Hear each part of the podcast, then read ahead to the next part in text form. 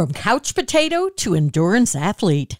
I'm Pat Farnack with the WCBS Health and Wellbeing Report, sponsored by Valley Health System, enhancing the health and well-being of Northern New Jersey.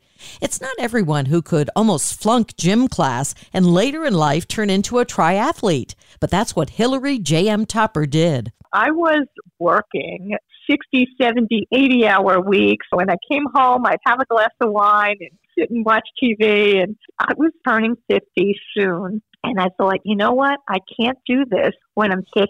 I have to change my life. What got her up off the couch? I used to watch the runners on the Wantagh Parkway. They looked so graceful. Many of them looked like they were having such a blast just feeling free and out there and being out in the open. And I thought, wow, I'd like to do that too. The entire interview at WCBS880.com slash health.